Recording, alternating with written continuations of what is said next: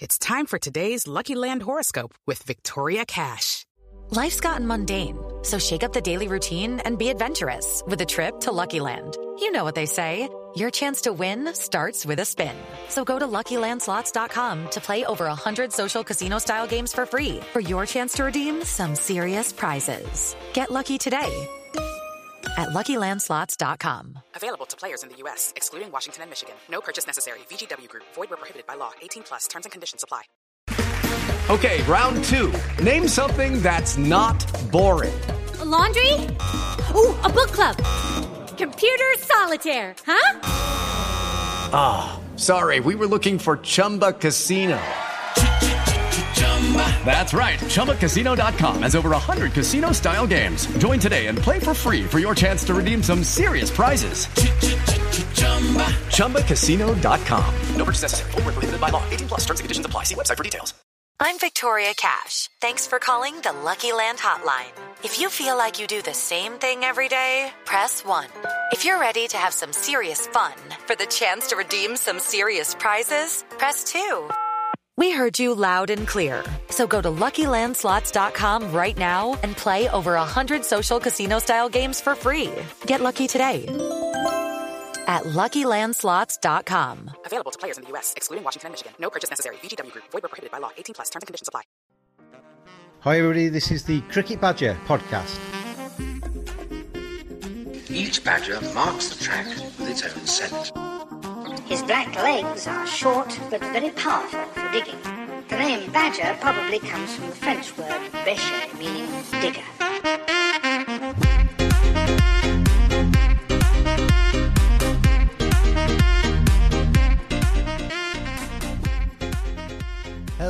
Everybody. Welcome along to another edition of the Cricket Badger podcast. And it's one with a slight difference today. I'll let you know all about that in a second. But first of all, thank you very, very much indeed to tvsportsblog.com and for their support of the Cricket Badger podcast.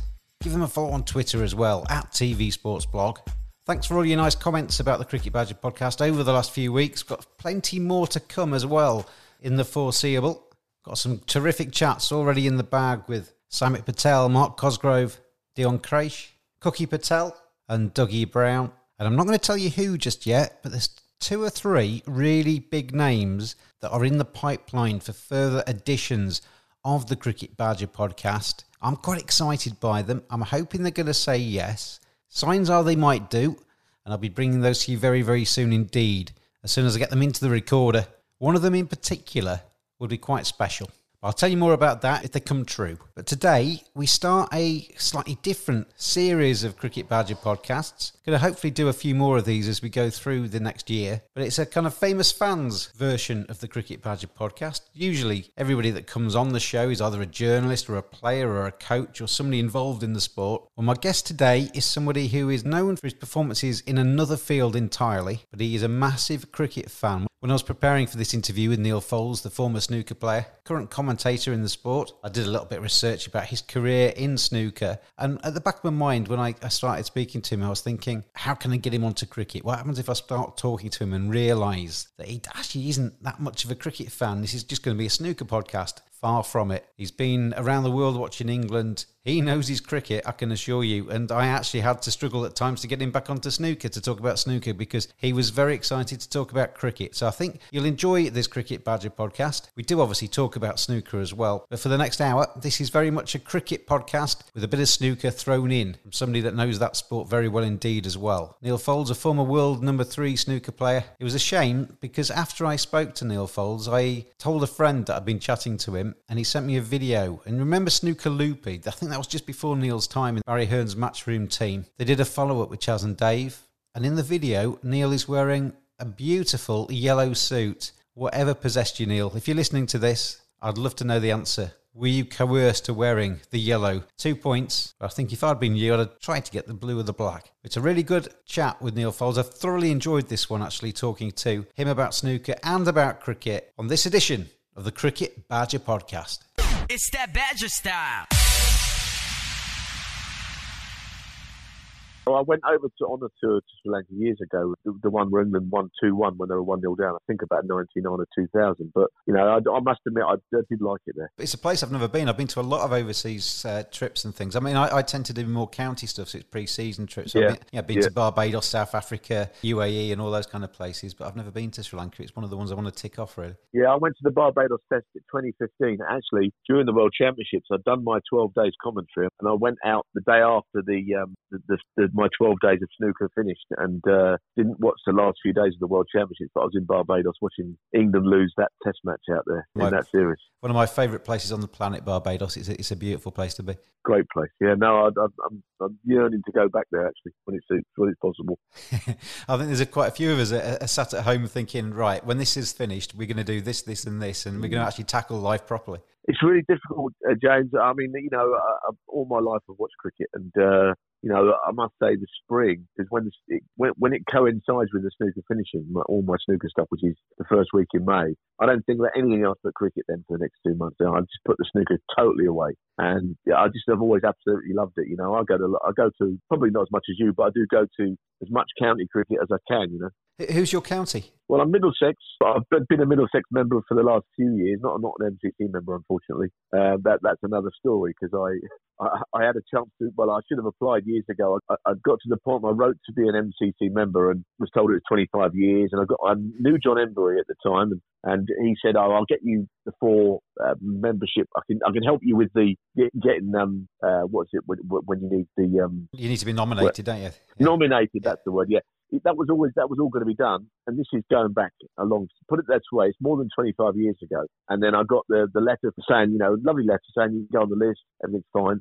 I never followed it up, and of course, I'd have been an MCC member now, I think. But I never just now just felt like a, 25 years seemed too long to to wait. you hear you know? these stories of um, people putting their kids down on the day they were born on the waiting list. I know. Yeah, they, they, they get that as a present when they're 25 years old. I know.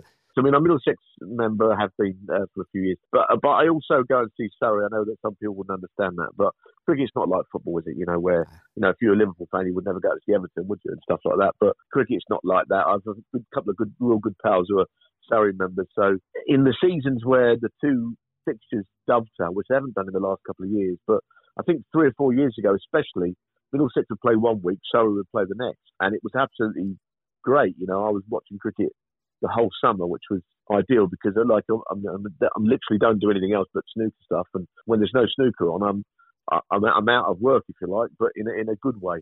Yeah. Watch cricket. Sounds like a good life to me. Sounds like a very yeah, well, well, it's not bad. Yeah, I mean, as I say, uh, like everyone else, I'm pretty devastating. And, and while the weather's been good for this kind of situation where everyone's, I mean, if it had been raining, it wouldn't have, it wouldn't have made me feel any better about the lockdown. But you know, the fact that it's sunny is kind of uh, it's slightly ironic, really, isn't it? Because you can really get a wet spring, can't you? So sometimes the, the best days at county cricket are in April, and you know when the sun comes out, because you can have some beautiful Aprils, as we've just found out. And I, I, have been looking out of my window from my one bedroom flat, thinking. Yeah oh yeah, what what I'd give to be at cricket today, it'd be it would be it'd be fantastic. I know, and you know what? It's not like you take it for granted when it's there because you look forward to it eagerly at the time. It's not just say, well, the next time I get to go to cricket, I'm going to really love it because if you're a cricket fan, you, you always did anyway. You know, you don't you didn't need to be reminded how much fun it is. We seem to have got into this uh, cricket badger podcast chat without actually introducing you. So Neal welcome, oh, okay. wel- welcome to the podcast. I was going to start by saying your Twitter bio. It says former snooker pro. Interests include cricket, snooker, and music in no particular order. So cricket's obviously very much part of your life, isn't it? You've only got a certain amount of characters in the Twitter bio, so the fact that cricket's in there, it says something. Cricket has always been my number one interest, really. Um, more so, listen, I've, snooker's been my life. I mean, I have snooker's everything. You know, it's been everything to me. But cricket has always been the thing outside of of snooker that I love. Obviously, the music bit's a little bit different. I just have a passing interest in that, but love it. But cricket, since I grew up, has always played a huge part in my life. And I think you could trace it back to 1977, the, the, the year. I mean, I, I'm born in 1963, so I would have been 13 going into that summer of 77. And I still followed a little bit of cricket, watched it from school, uh, you know, in my school years. But the year when Geoff Boycott was recalled for the Ashes, and my dad had already said to me, you know, what a batsman he is. I hadn't seen him play because he, he had a couple of years in exile, hadn't he? And, um, you know, I got to see him in that series where England won back the Ashes and uh, won the Ashes, and, and, just the way that he batted, you know, his first innings back, he made a century, he made a, his hundredth hundred, and I was hooked on the game really. And of course, that coincided with Ian Botham. He started his career in that series as well. So, as far as my cricketing love is concerned, it goes right back to there. And uh, you know, they're kind of sporting heroes of mine, and uh, I've met them both actually. So uh, I'm lucky in that regard. Is it those two, Botham and Boycott, that were your kind of poster boys when you were a kid? Were they the ones that inspired you to kind of get a lifelong love of the game? Yeah, I think David Gower as well because he, he, he made his debut. trying to think when it was. It was certainly against Pakistan. It might have been '78, but he, he was another one that was coming through. You know, you had to love his style. I don't know whether everything's different when you're young and you look back more fondly of things, and maybe when you're young, things create a bigger impression than they do perhaps now when you see cricket. I mean, I, I still love the game equally as much, but certainly that series and uh, everything around it really got me into the game. And I, I've always had a, a fairly good patience with things. You know, I mean, uh, watching a, a, a, test match over five days for someone of 13 or 14 would absolutely not be up many people's street, but it was always up my street because you could, you could, you know, every day there'd be a new start. I'd always look forward to the morning sessions and I was get, got into it that way. And I, I loved the way the game was. I loved the commentators, things they said, TMS. And of course, in those days, it was Richie Benaud and Jim Laker doing the, the TV stuff, especially. And I just loved all that, you know, the whole, everything about it I loved. Trying to think before I started this chat with you about the similarities between snooker and cricket. And I, I, guess with snooker, there's a very sort of grooved action, isn't it? You get your technique, I guess, and you, you your stance and what have you, and then you, you're away from that, and that probably doesn't really change too much during your your snooker life, or it shouldn't do really, should it? Unless you get problems. But and, and cricket's similar in a way. As a batsman, you grooved and you try and hold the shape of a shot. As a bowler, you try and be metronomic and, and continue to you know, repeat that action. But there's not a, not a sport like snooker where you just pretty much stand the same way every single time you play. No, that's right. I mean, I, I think that the thing about snooker is well, while you're at the table, your opponent can do absolutely nothing. You know, there's long periods. If you're playing at, at the highest level, there's quite long periods of, if you like, sitting out where you can be playing the greatest snooker player of all time, but when it's your shot, there is nothing he can do. So you have to take advantage of that. You have to, you know, keep keep them in their chair, basically. Uh, obviously, snooker is an individual sport, but to sort of bring back the comparisons with cricket, I've never really believed that the cricket is only a team game. You know, there's no. there's a lot of indiv- a lot of individual aspects to cricket. Not only you know the fast bowler and, and everything he's going through, but more so as a batsman. I mean, you're out there and you're on your own, aren't you? And, you know, you could take it back to what we're saying about boycott. I mean, he wasn't the, the greatest team man, was he? But by being a, being, being an individual, he was helping his team, you know, and he was he was thinking about himself, and in doing so, he was actually helping his team. I know not everyone's got that view of him, but you know, you know the point I'm trying to make. That you've got to be insular in your way, and, and you know, Alastair Cook would be the nearest thing that we've seen in, in the last you know 15, 20 years, wouldn't we? Where there's a guy who's you know England captain, but when he's out there batting, he's not thinking too much about anything but his own batting. That, that's what I love about it, and and I can feel that coming through from you as as you speak about it. You know, you're not just kind of like a plastic cricket fan. You you're actually immersed in it, and you really love it. I think also, I mean, where I am a little bit lucky is because of my snooker. I've actually played a lot of, if you like, charity cricket, uh, Bunbury cricket, stuff like that with David English. So I've met a lot of these guys. Uh, uh a lot of these guys, like I've, I played cricket and batted with Viv Richards. I've met Brian Lara. All these people, and I've never found any of them to be anything but absolute gents. You know, really interesting people. Almost all of them very intelligent and and just just sort of the kind of people I, I like like being around. You know, and um, so I think that's what I've got a lot of admiration for the cricketers. I mean, I, will get a little bit vocal on my Twitter occasionally. I do. If, if I've got something that I'm not happy about, I'll say it because I'm lucky that while I'm not that involved in the game at close level, I feel like I've got the license to say more about cricket than maybe I would at snooker because I'm involved in snooker. But I'd like to think I'm always balanced. And one thing I am is always 100% behind England. You mentioned playing. Did you play as a as, as a schoolboy? Were you in the cricket team at school? No, I didn't play. Uh, well, I played a little bit at school. There's hardly any. I just went to a comprehensive in South or in West London, actually, is where I'm from. But we didn't play a lot of cricket at school. A little bit. It was only after that I started playing. I mean, I've always played club cricket, uh, well, to, to, a very average level, I have to say, or very modest level. I'm one of these guys that was sort of like one side of the wicket, sort of like a bottom-handed through the leg side. That's me. You know, sometimes opening the batting as when I was younger, but I would not say that I've played cricket to any great level. But you know, again, I've always loved the game. I, don't play much now. My knees are not up to it now. I'm a bit old for the game, and uh, I, I, don't miss that side of it like, like I used to because I used to like find myself every weekend morning looking out the window thinking, please don't rain today. I desperately want to have my little bat on a Sunday afternoon. But those days are gone for me now. And but you know, it's always played a secondary to, to actually watching the game to me, you know. The Cricket Badger podcast is brought to you in association with TVSportsBlog.com. Give them a follow on Twitter at TVSportsBlog. Excellent sporting content. It's well worth a look. And give them a follow on Twitter at TVSportsBlog you know, you reached number three in the world in snooker. You're a, a, very fine snooker player, and you'll have met people in your snooker life that will have looked up to you and wanted to get your autograph and what have you. You talk about playing kind of the celebrity charity matches and meeting some of the, the big names in cricket. Did you did you get that kind of like star syndrome when you were sharing a dressing room with a Brian Lara or a Viv Richards? Oh, absolutely. You know, absolutely right. I mean, completely. I, I, uh, I again when I, I was lucky enough to bat with Viv Richards, he couldn't have been a nicer guy. We played it was playing a, footballer's testimonial actually was had, had an illness, and uh, it was just the best thing ever to, to bat with him for a little while. It, you know, he, he, knew that I couldn't really bat, but he. He was encouraging and he was nice and he, he made a century, un, unsurprisingly, on that occasion. The, the, funny enough, the, the most starstruck I ever got was when I met Ian Botham and I was on a there was a, a quiz show that was on ITV and it was supposedly um, the equivalent of uh, the one on the BBC Question of Sport. It was yeah. called Sporting Triangles. It wasn't that great. There was three teams instead of two. I remember um, that. Yeah. It, yeah. yeah, yeah, and um, that was where I met Ian Botham because he's one of the team captains on there. Which strangely, because I think he might have been a team captain on Question of Sport was, as well, yeah. was he? Yeah, yeah. so he's on both.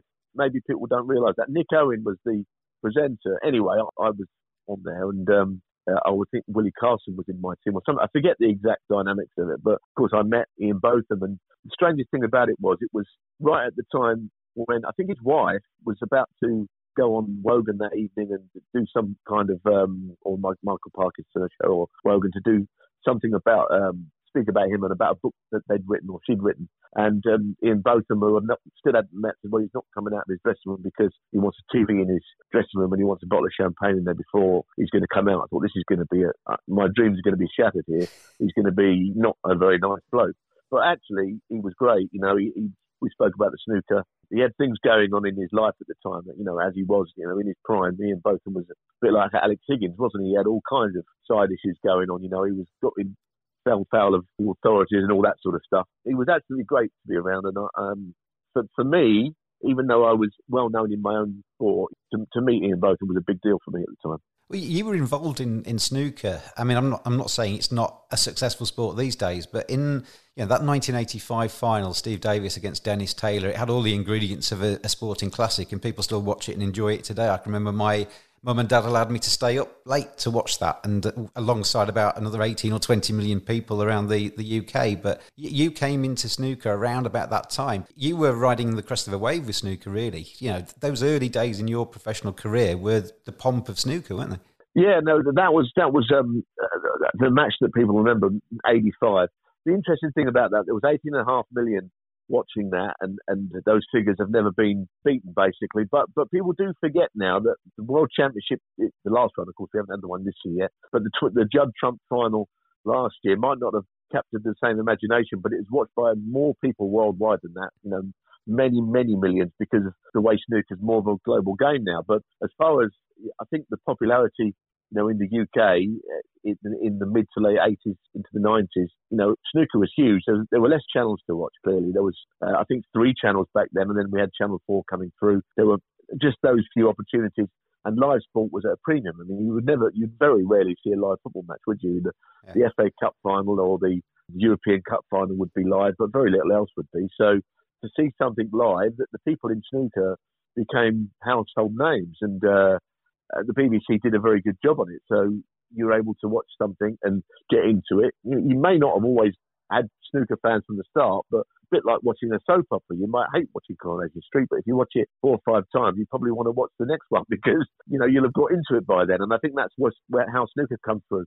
I remember that that uh, that final really clearly, and my mum and dad they got a passing interest in sport, but nothing in particular. But because, as you say, there was only three or four channels in those days, we just watched it transfixed. My mum isn't a massive sports watcher, but she never got off the settee watching that that final. It just seemed to encapsulate everything that was good about snooker. And what was it like being a pro and turning pro around that time though because as you say everybody was household names. You were getting a lot of attention as a snooker player. Was that easy to deal with hard to deal with? How, how did you find that Well, I didn't like it so much as all that. I mean, listen, I was never one of the big players in that regard. I mean, we've got a lot to, uh, to, to thank the likes of Alex Higgins for, for what he brought to the game, you know, and the final between Dennis and Steve, as well as a few others. You know, when Joe Johnson won the title next year, that was a great sort of an underdog. Yeah. A lot of these people were involved. Then Jimmy White coming through. I was lucky enough to be a part of that. I was never a name on that level, even though I was, as you say, high high in the world rankings. And I was just lucky to have been there when it was all kicking off, really. And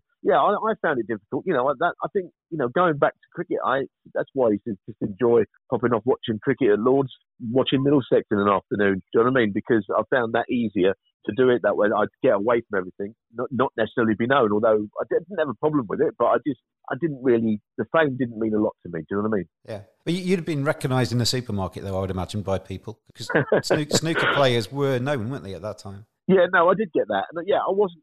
I wasn't that comfortable with it. I have to say, not really. I, I liked it. I mean, I liked people coming up and saying nice things, and obviously, but you know, I, I think um, at first it's a bit of a novelty, but then uh, you know, after a while you you know wish it wasn't like that. But I mean, this is minor stuff. I mean, can you imagine what it's like when you know very famous people literally cannot go anywhere without being known, it, must be pretty difficult. People think it's great for them uh, to be a you know David Beckham or something like that. Strangest thing in snooker, you know, I would say the most. I always thought that Willie Thorne with that sort of bald head and that moustache was as recognisable as anybody anywhere in any sport. So you, he could never go into a a, restaurant or anywhere without being recognised because no one else looked like that. You know, he, he had his own look. And um, you know, if you went, if you had Willie Thorne and David Beckham went into a restaurant, there's more chance they'd notice him than David Beckham because he just looked different to in you know with, with his, his his features. So um, I think some people liked it, some people didn't. You know, it depends on your personality. I was watching the other day. Um, I pretty much exhausted Netflix, but so I watched David Beckham going to Brazil on a motorbike in with a couple of friends, and he was going through the Amazon rainforest, and they sat at this little cafe in the middle of nowhere in this rainforest, and they asked the people on the next door table whether they recognised him, and they said no. And he said, "Oh, this is this is perfect. This is bliss for me." You know, because basically everywhere he goes, he's swamped by people, and it was just a nice escape. I'm sure that's very nice. Yeah, no, I'm, I'm sure that that must apply. I mean, like you say, snooker in that period of time, we, we were very lucky to be recognised, and we, you know, we, we we we profited on it all. And because I was with Barry Hearn, then he signed me up, and then you know he took us to all, all parts of the world. So you know, they were great times for me, and I.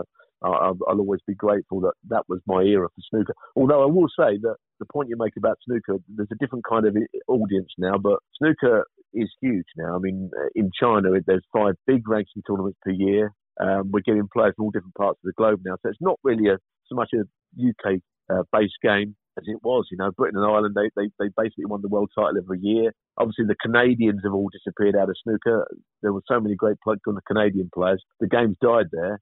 In Asia, it's, it's a huge game now, and it's on actually snooker's on school curriculums in, in many Chinese cities. You know, which is an incredible thing, really. And no wonder they're going to end up with all the, the great players in a in, in 10 or 15 years' time because they almost deserve it, you know. You mentioned Alex Higgins a, a little bit ago, and he, he was just an incredible character, wasn't he? All the twitches and just the, the flashy play that he had. And you, you took him down, didn't you, in one of your, was it the first World Championships you played? You, you beat Alex Higgins? Yeah, my first ever appearance at the Crucible. That was uh, pretty daunting because uh, most people, you know, get the collie wobbles first time, and uh, uh, yeah, I beat Alex Higgins 10-9. and you know I, have said this before, but the strangest part, if you look at it back on YouTube, is not me beating Alex Higgins. But as soon as the match is over, they go back to the studio, and David Icke is the presenter. You know, you think how things have changed. You know that he yeah. was the snooker presenter back then, and, uh, and his, his, life is, is pretty different to that now. But it, it was kind of strange. And it's kind of surreal to see that that back, and you see him saying, "Well, that was a big shock. Alex Higgins knocked out by this young man. We'll have him in the studio in a minute." And they interviewed me and all that. It was he interviewed me. It's very strange. I was looking through your Twitter feed, and uh, you posted a video of David Vine. He used to be all you know. He, he was Mr. Snooker, wasn't he, on the on the TV? And he was doing yeah. the um, shot of the championship, and you won it that year, and um, with a snooker that you, you played and he, right, yeah. he, he picked out um, Rex Williams t- picked uh, picked the winner out of it, the uh, it may have been yeah. out, out of the uh, out the trophy. And David Vine just leant back and he just read out this woman's name address and almost telephone number gave out everything across the BBC airwaves. Things have changed a lot since then. Things have changed a lot you know and, and I'm, I'm, i think I think um, maybe we're all as we get older we all yearn for you know things from the past you know. I mean I was just looking before you, I spoke to you today about thinking about how much uh, uh some of the cricket matches I watched that you wouldn't think about. And I was just looking at, for instance, something And I found this today just by chance. And I remember one of the best innings I ever saw at Lords, right? Alan Border played uh, an innings at Lords. And I, I, I've had to go onto this cricket archive site to find it. And it was a low scoring county game, 1986. So I'd have just been just coming through at snooker then, but I was there. And it was looks like it, it was a terrible pitch, I think. Middlesex made 208. Essex were bowled out for 130. Middlesex then bowled out for 97. So Essex had chased 179. And I remember Alan Border making, he made 59 not out in that game, and the wickets fell all around him. Keith Fletcher retired hurt. Wayne Daniel was absolutely rampant at the pavilion end, just, just ripping through the Essex batsmen, and um, Norman Cowans took wickets at the other end. They got there, and I remember at the end of the season, Alan Border said that's one of the best innings I've ever played, but it was not one of his great innings for Australia. It was 59 not out in a in a county game against Middlesex at Lords. I, was there for that innings. It was just brilliant, and I, don't suppose many people were there because I remember there was just a smattering of people around the ground. But I mean, I'm sure there's been better things played. But it's funny how things from that era stick in your mind. That's a year after the 85 World Final, but I remember that so clearly now, like like people remember the snooker that that year. You know, I think you were right what you said earlier about things from yesteryear. From uh, when you're a certain age, you remember things with rose tinted spectacles. The snow's always deeper. The sun, the summers are always sunnier, yeah. aren't they? And that some of those things. I mean, I, i have never been happier sometimes than just sitting watching a couple of spinners, keeping it to 1.5 and over, and all, the, all of the tactics as the uh, the fielders crowd the bat and everything. Some people will be completely turned off by that. Yeah, there, there's, there's certain things about cricket that just appeal to to certain types of brain. I guess you've got to understand the game, and I don't mean that in like patronising way that people don't understand the game. But let's be honest, there's a lot of nuances, lots of things in, involved in cricket that you wouldn't understand so if you're watching it with only a very passing interest, you wouldn't really have a lot of interest in the wearing pitch over a few days and how things are changing, how a spinner might just be containing in the first innings, but then trying to bowl a side out in the second innings, uh, warm pitches, all that kind of stuff.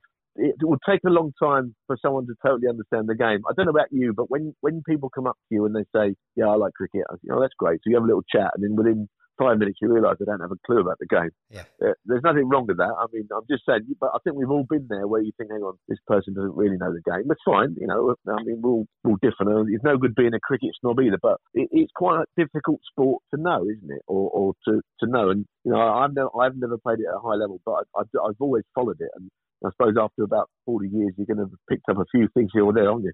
I, I, think you're right, and I think it's one of those sports where the more you put in, almost in doing your homework and trying to work out what all of those tactics are and what all the different nuances are, the more you get out of it. And but it's also a sport where if you just want to go along and sit in the sun, have a pint, watch it, and not really take it in, you can enjoy it. But if you actually learn all those nuances, you can enjoy it just as much. You can, you can, and um, you know, I think there's only a. I mean, there was that, this standard joke going around that you know, social distancing this year, county cricket would have been the perfect place to go. And, oh, that really annoys me fact, when people say that. I know, and it is annoying, and, and you know, the, you know, the fact is there aren't that many people that go to county cricket. Funnily enough, it's not like it used to be. I mean, for instance, you know, the, the amount of times I've because even though I'm a Middlesex fan, I, I, I go to the Oval a lot. I've got friends there, so you know, you can go to the Oval and there's enough people there, you know, on on a nice summer day. It's not quite as it was. There's always going to be that little that little hardcore group of people that are just cricket fans. They're a little Playfair annual and out, and, and I've been there myself. But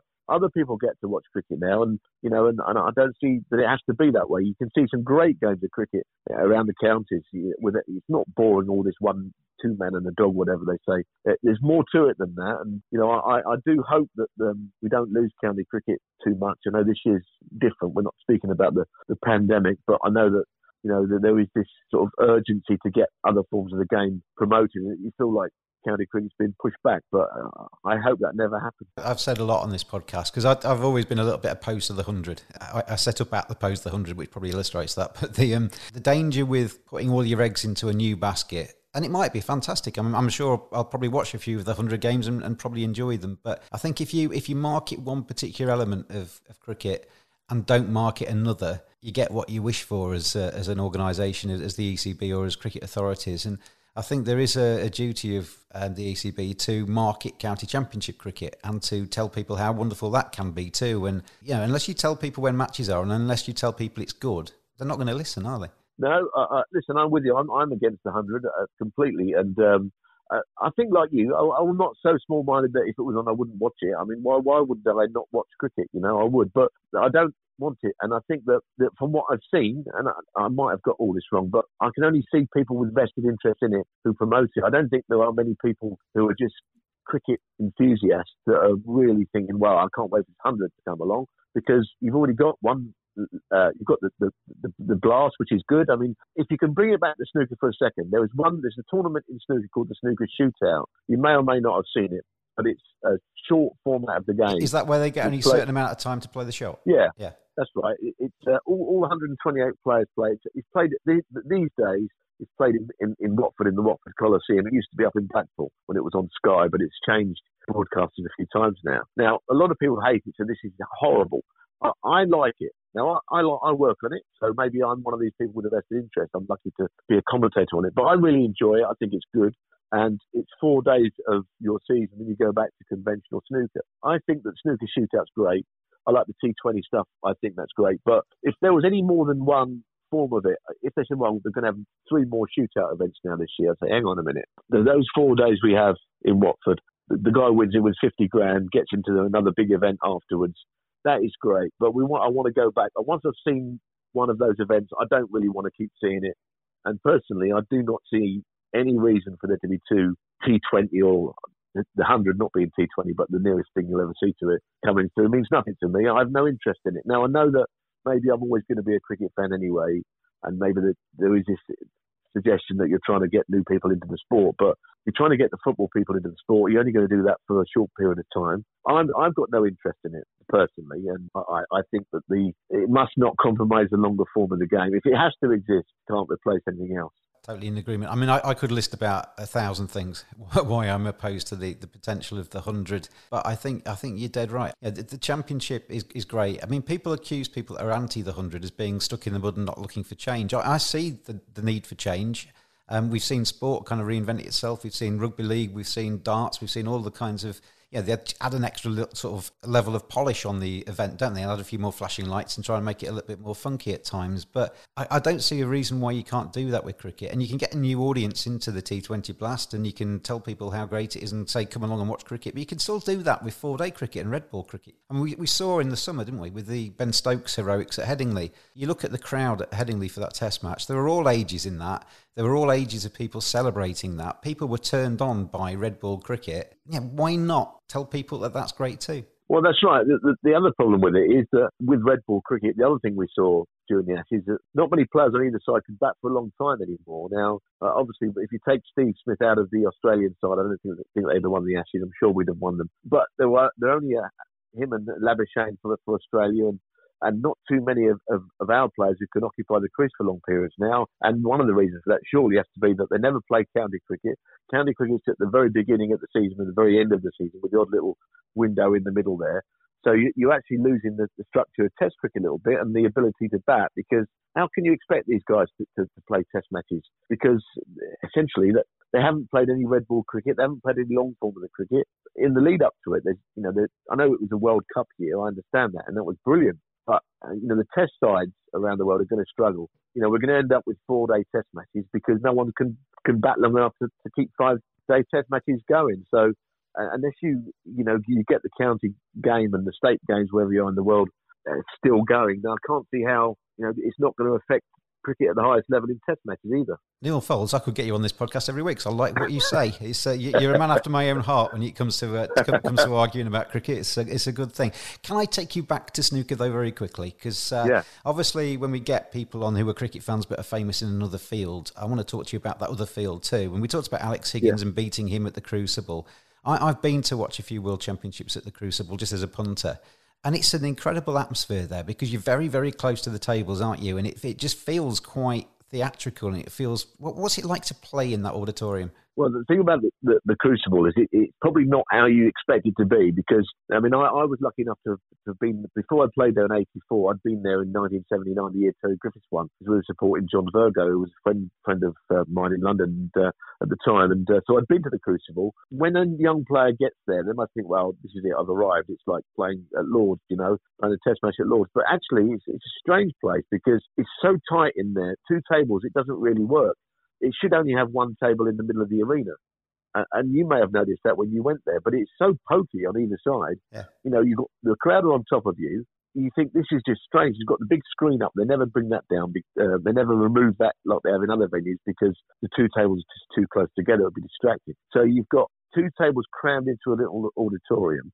Spectators on top of you, balconies at the side. Everyone's looking down. It's like a, it's almost like a strange little amphitheatre, you know. And it's an unusual atmosphere. And while, while it's great, and we've all got great memories of the place, some bad memories too. Actually, I won't lie. But you you can you can kind of grow to love the Crucible more than immediately realise how great it is because really it's a venue that's too small.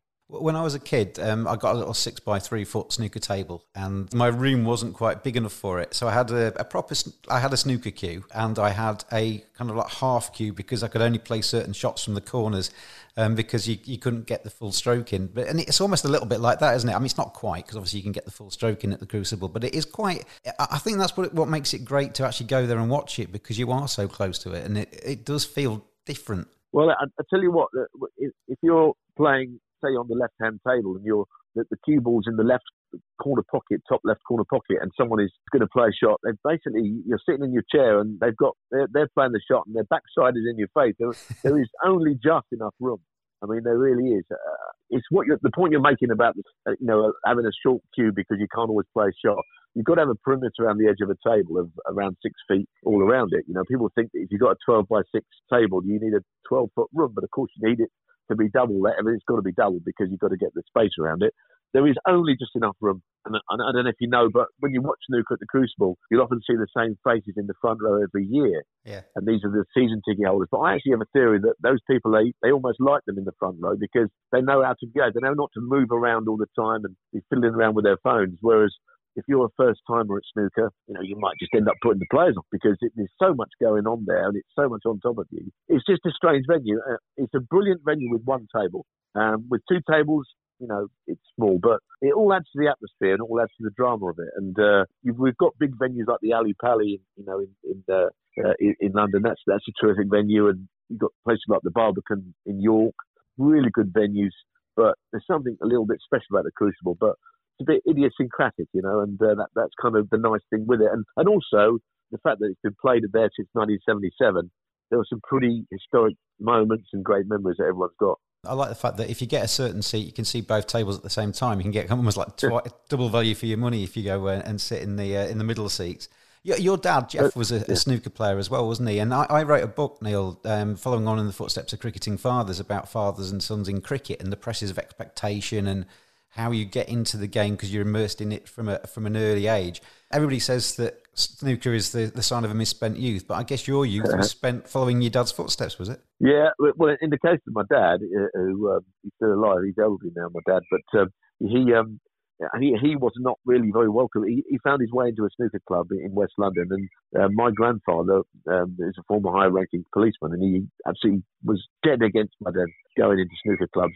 You know, in his sort of schooling years or whenever he was, he probably about 16, I think, at the time. But anyway, he used to basically sneak in there, and that's how he got into the game. So he wasn't particularly welcome. He just managed to, to, to find a way of having a game of snooker without his dad knowing. And then, of course, when he got into his early 20s, it, it was out of his dad's hands, really. He could do what he liked. But um, that's how he got into the game. And of course, I followed in my dad's footsteps. And the thing with me is, I knew all of these players before I was playing. I mean, for instance, Alex Higgins, who you mentioned earlier. I mean, I Yeah. played him at the Cruise. I knew him when when I was 12 years of age, and Terry Griffiths, another one, an old friend of mine. I knew him when I was 12, and that was before I ever played snooker because I used to go along when my dad was competing with these guys and watch. So uh, I think then a few years later they say, "Well, hang on, Jeff's son Neal. Well, he's I've got to play him now." But He was that little kid he used to watch. You know, so I think it, for a while they, they they didn't think that they thought they wouldn't take me seriously, and then they realised I'd improved. I could play the game. I mean, I've known them all a long time, and to be honest, that is how snooker is.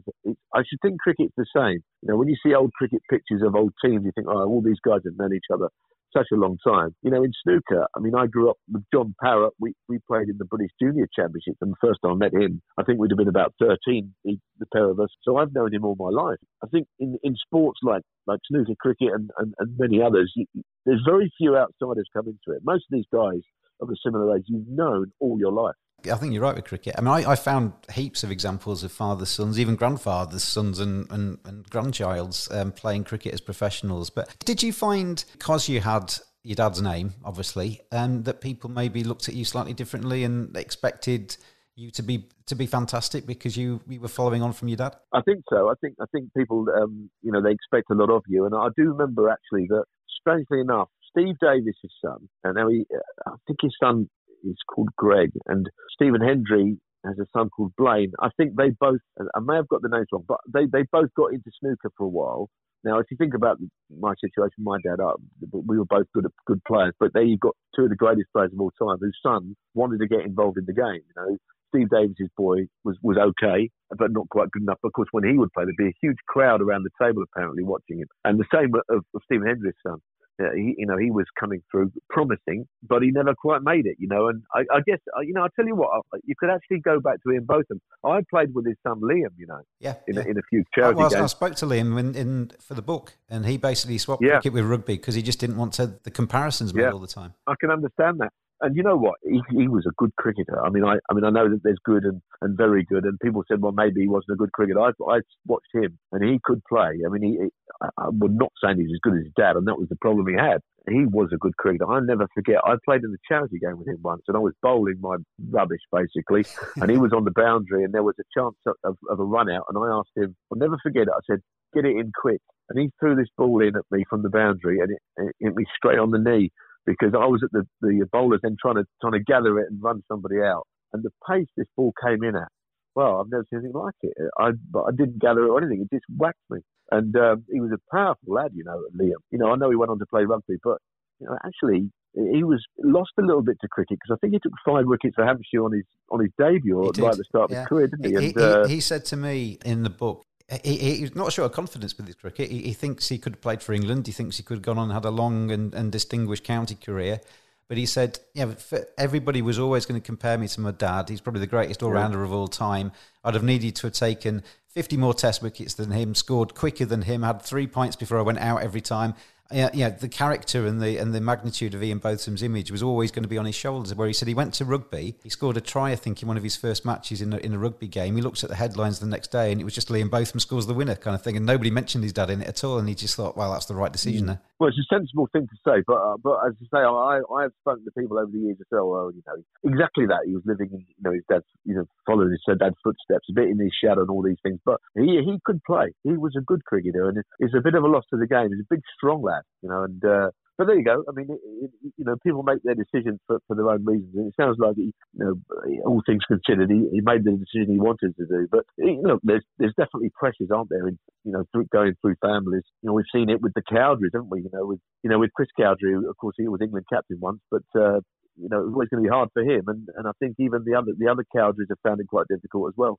I'll send you a copy of my book. You might find it interesting. The, the Cowdreys and the Hadlees and all of those are all in there. It's uh, yeah, it's, I found it a fascinating bit of research to do and, and, and to write it up. It, yeah. was, it was good to talk to them. A very naive question here from somebody that has a, a slightly more than passing interest in snooker, but certainly not an expert in it. Why can't snooker players play until they're 70? Um, because it isn't a massively physical sport. The technique, as we said, it's a grooved action. It's something that you get used to and everything like that. But you still find that you get to a certain age. We saw it with Davis. We saw it with um, Hendry to a degree that you get to a certain age and you start to maybe just drop off a little bit? Is that because the hunger goes, the eyes go? What's what's the difference? Well, yeah, I mean, I, I think it's a combination of all those. Clearly, um, I think your thought process as you get older changes in life. I think when you're a young man, you probably you probably have no fear.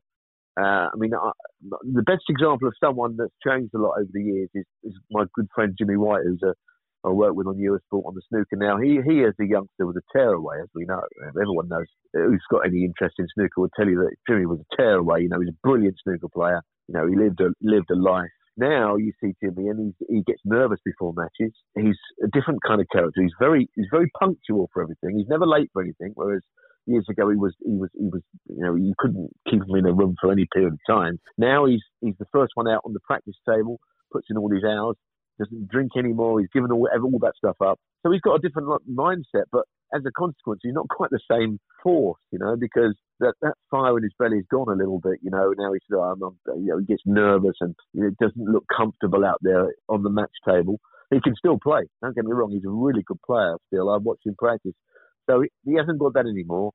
The other thing is I think generally players are not as motivated as they get older. They can't put in all those hours and hours and hours, you know, on the match uh, on the practice table that you need to. I mean, when you're young, you just spend all day in the snooker club, right? You, you might not be practicing all those hours, but you, you'll get to the snooker club in the morning at ten o'clock. You might not leave there till ten or eleven at night you won't be playing for 12 hours, but you just want to be around snooker clubs, around snooker people. And as you get older and you get a family, you get other interests, you don't really want to do that. You, you want it to be a bit more like a job. And that's maybe where, I don't know, you, you lose that little bit of fun of playing goes. You know, the joy of just potting balls just seems to go and it becomes a job. And, and, and the older you get, the less you want to do it. And then you just practice for matches. The eyes go as well fear creeps into your game, and uh, it's just a, sort of all about growing up really and getting old. And I think that you know you can get guys in their sixties can still play. There's some good players, but you're never going to have that same hunger and cutting edge that you've got when you play a sport at a young age. And I know that snooker's not very physical, and some people wouldn't even would argue it's not even a sport. But you know, I mean, why did Phil Taylor end up not being able to win darts matches? You know, after all those years, it took him a long time to to, to not be able to win them. But um, there's something about it. You just lose that little edge that you had, I think, as you get older. You mentioned Jimmy White. I mean, he's one of uh, everybody's favourite players because of just the way he played the game. He just uh, he, he, attacked and he was he had the flair and the charisma, didn't he? And, and was brilliant. But we we were talking about Don Bradman the other day on the on the podcast and he finished with an average in Test cricket of 99.94 because he failed to get that uh, four runs at the Oval yeah. that he needed in his final innings. And I said it, uh, of Don Bradman, I think his legend is even better because he didn't quite get to 100. It was 99.94. I think with Jimmy White, there's a, a fondness for him and, and his legend's possibly even greater because he didn't quite win the world title. You, would you see it the same way? Mm. No, I can see exactly. It's a really good comparison, actually. I hadn't thought about that. Obviously, the business with Don Bradman is, is interesting. I mean, I don't know if it's true, by the way, before I go on to your point. I've heard the story that no one really knew for sure that he only needed four runs in that innings until subsequently they found that out because I guess stats people were, were not as sharp as that sort of your Andrew Samson nowadays. So is that true? Did, did everyone know that he needed four runs in the last innings? Neal Foulds, before I do my uh, outro to this podcast, I'm going to have to look that up because I'm going to have to confirm that or deny it because I don't know actually. But yeah, it's an no, interesting I, point. Yeah, no, I think I think that's what I heard. Anyway, um, go, going back to what you're saying about Jimmy, you know, you may have a point about that because because I, have done a couple of vodcasts this summer uh, for Eurosport. You know, we're talking about you know bygone eras, bygone matches, great rivalries, and people think that um, you know Jimmy White was, was something of a not not a failure. That's a terrible way of describing it. But you know, a, a, a choker or something. You know, a, but all these someone that just couldn't get over the line because he won the he won the Masters as a young man. He won the UK Championship. And the other thing people don't realise, he, he lost in six World Finals, four of them to Stephen Hendry. But he beat he beat Hendry on two other occasions. You know, after all those finals, he beat Hendry, and he beat him in another match. He didn't beat him in a final. The, the final that might have been the one that got away might have been the year that he played John Parrott, and as great as John Parrott a player was, Jimmy was a strong favourite to win that match. Uh, 91 it was, and that that he wasn't playing Hendry, he wasn't playing Davis. But in the first session of that match, John Parrott played absolutely flawless snooker. No one could have played better, and he won. I think all the frames in the session. It was certainly something like seven-one. He, he, just drew away from him, and he, he just broke his heart really. And um, it just wasn't meant to be for Jimmy. But you're right. I think he's, he's sort of looked at fondly that as, as the player, you know, who, who just didn't quite win the world championship. I mean, Jimmy will still tell you that he will win it one day, but I don't think he will personally. I think that ship has sailed years ago. But yeah, I mean, I think anyone who had any interest in sport, whether you were a friend of Jimmy's or not, you would have wanted him to win it so badly. And then maybe sometimes when you want something so badly, then uh, it just doesn't happen for you. I'm going to finish with three questions, and they're going to be cricket related, but you can bring snooker into the answers if you want to as well. If you could live 24 hours in the skin of a cricketer. You could choose any cricketer, current or past, and be them for a day, live their life, and have their skills and ability and, and everything that goes with it. Who would you pick? Well, you know, that's a very interesting question. You know, I, there's a part of me that would say, this is really boring now. I'm going to say, what about Alastair Cook? First of all, he's someone who is now has played international cricket now. He's happy to go and play for Essex. He spends his day on the farm. And the other thing is, he's never really discovered social media, and I think that's the best thing you could ever have because that is that is Pandora's box, isn't it? I mean, some of the stuff on social media now, you know, and when he, during his playing career, I don't think he, I, I get the feeling he never saw what people said about him, good or bad.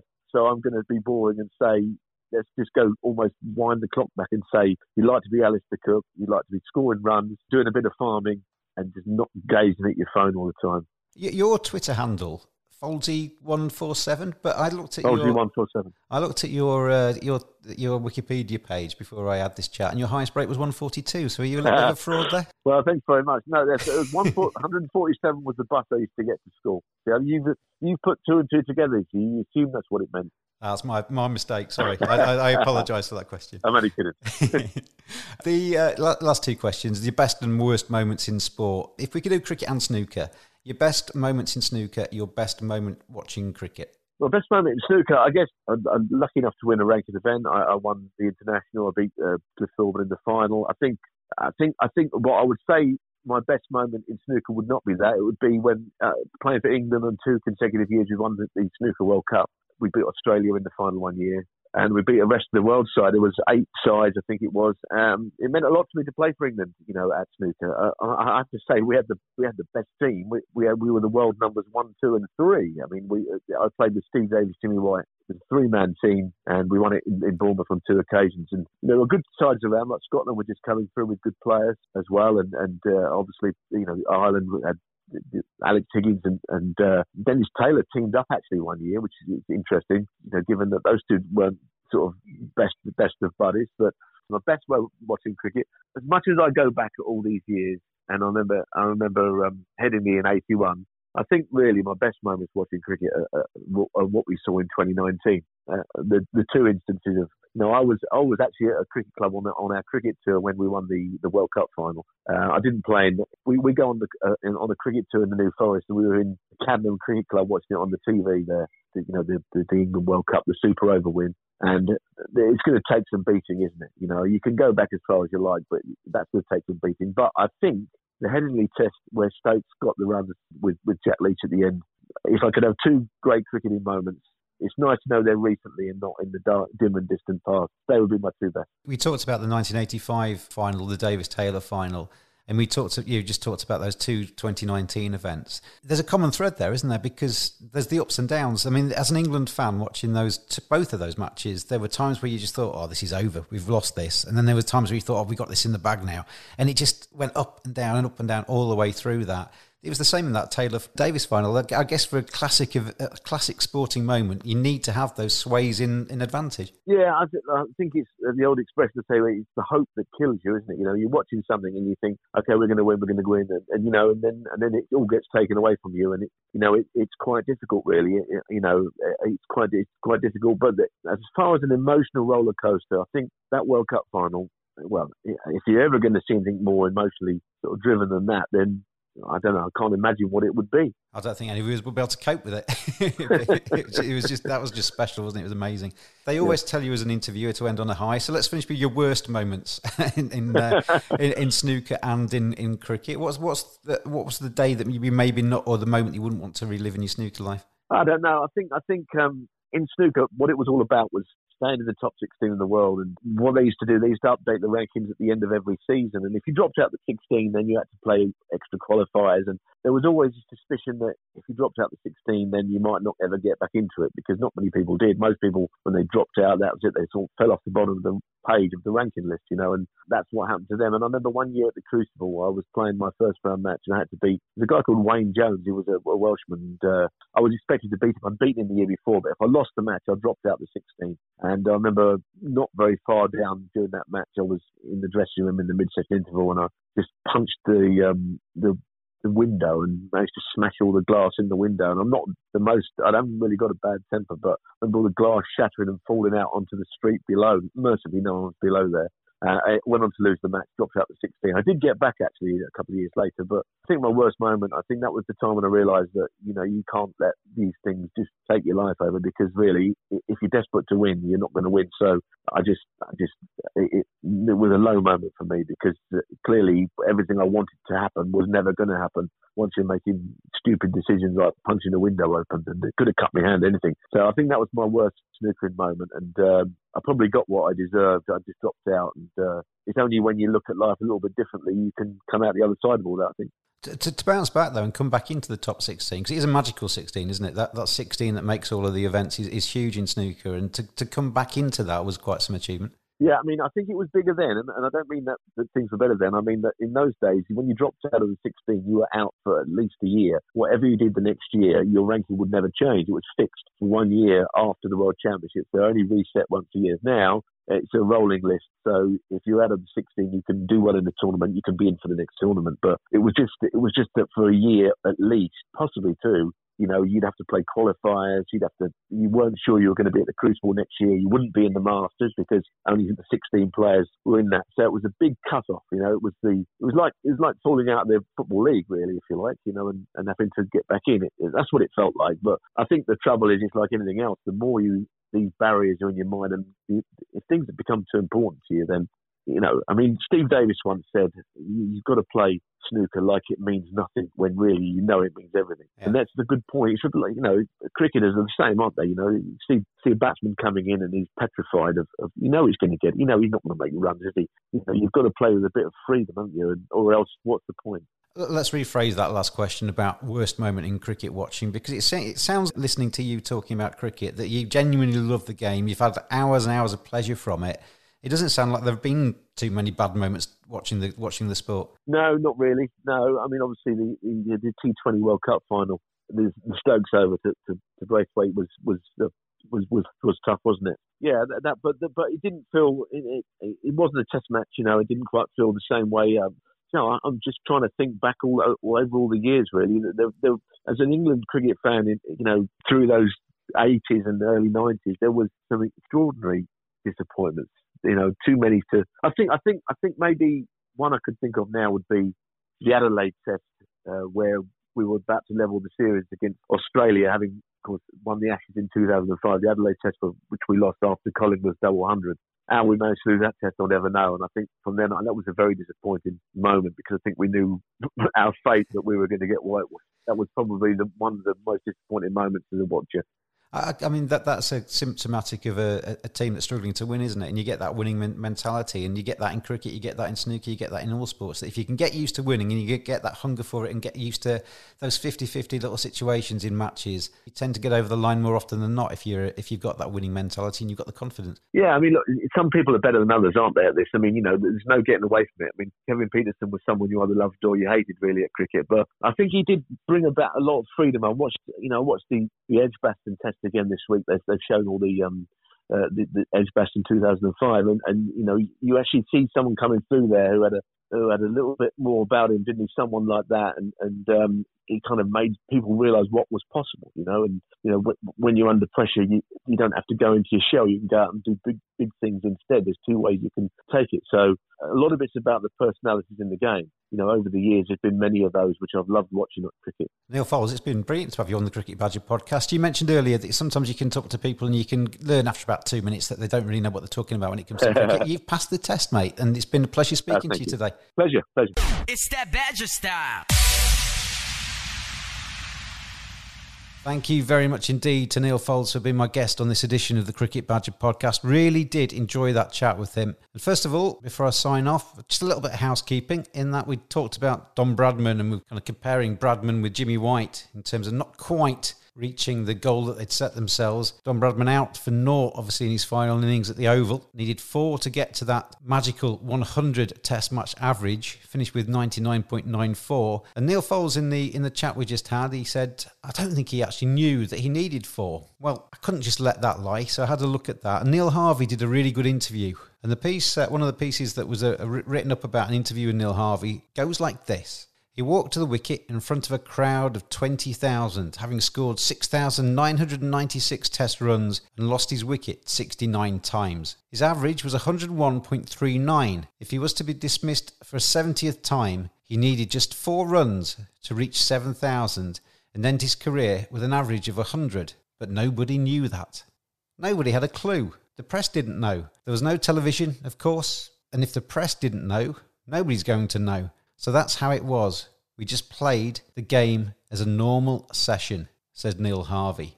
So Neal Foulds, Your fellow Neil confirms your story. You were quite correct there, and that's something that I've learnt by talking to you during this podcast. Don Bradman didn't quite know that he needed four to average 100. He was out for naught, ended up averaging 99.94. Adds even more drama and intrigue to that tale. As I said at the top of the podcast, plenty more to come as well over the next few weeks on the Cricket Badger pod. So please like it, subscribe to it so it drops into your inbox, and leave a good comment as well on whatever platform that you listen to the podcast on. If you could leave it five stars and a nice little write up, that would be massively appreciated. Plenty of really good comments coming in that you've been, enjoying the listens over the last few weeks of lockdown. So if you could spare me a couple of minutes just to do that, that would be hugely appreciated. So there ends the first of the famous fans Cricket Badger podcast. A great success that. We'll do more of those as we go through the next few weeks and months of the Cricket Badger pod. We'll be back to cricketing action in the next edition. We'll hear from Mark Cosgrove, the Australian who was expecting to be in Wales playing for Glamorgan this summer. I spoke to him at his home in South Australia. We'll catch up with him next time on the Cricket Badger podcast. I've been James. Thank you very much indeed for listening, and I'll see you next time, Badgers.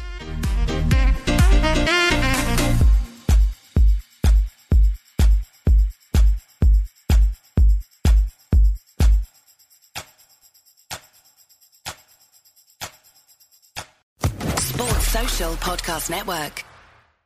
It is Ryan here, and I have a question for you. What do you do when you win? Like, are you a fist pumper? A woohooer, a hand clapper, a high fiver. I kind of like the high five, but if you want to hone in on those winning moves, check out Chumba Casino. At ChumbaCasino.com, choose from hundreds of social casino style games for your chance to redeem serious cash prizes. There are new game releases weekly, plus free daily bonuses. So don't wait. Start having the most fun ever at ChumbaCasino.com. No purchase necessary. Group. Void were prohibited by law. See terms and conditions. 18 plus.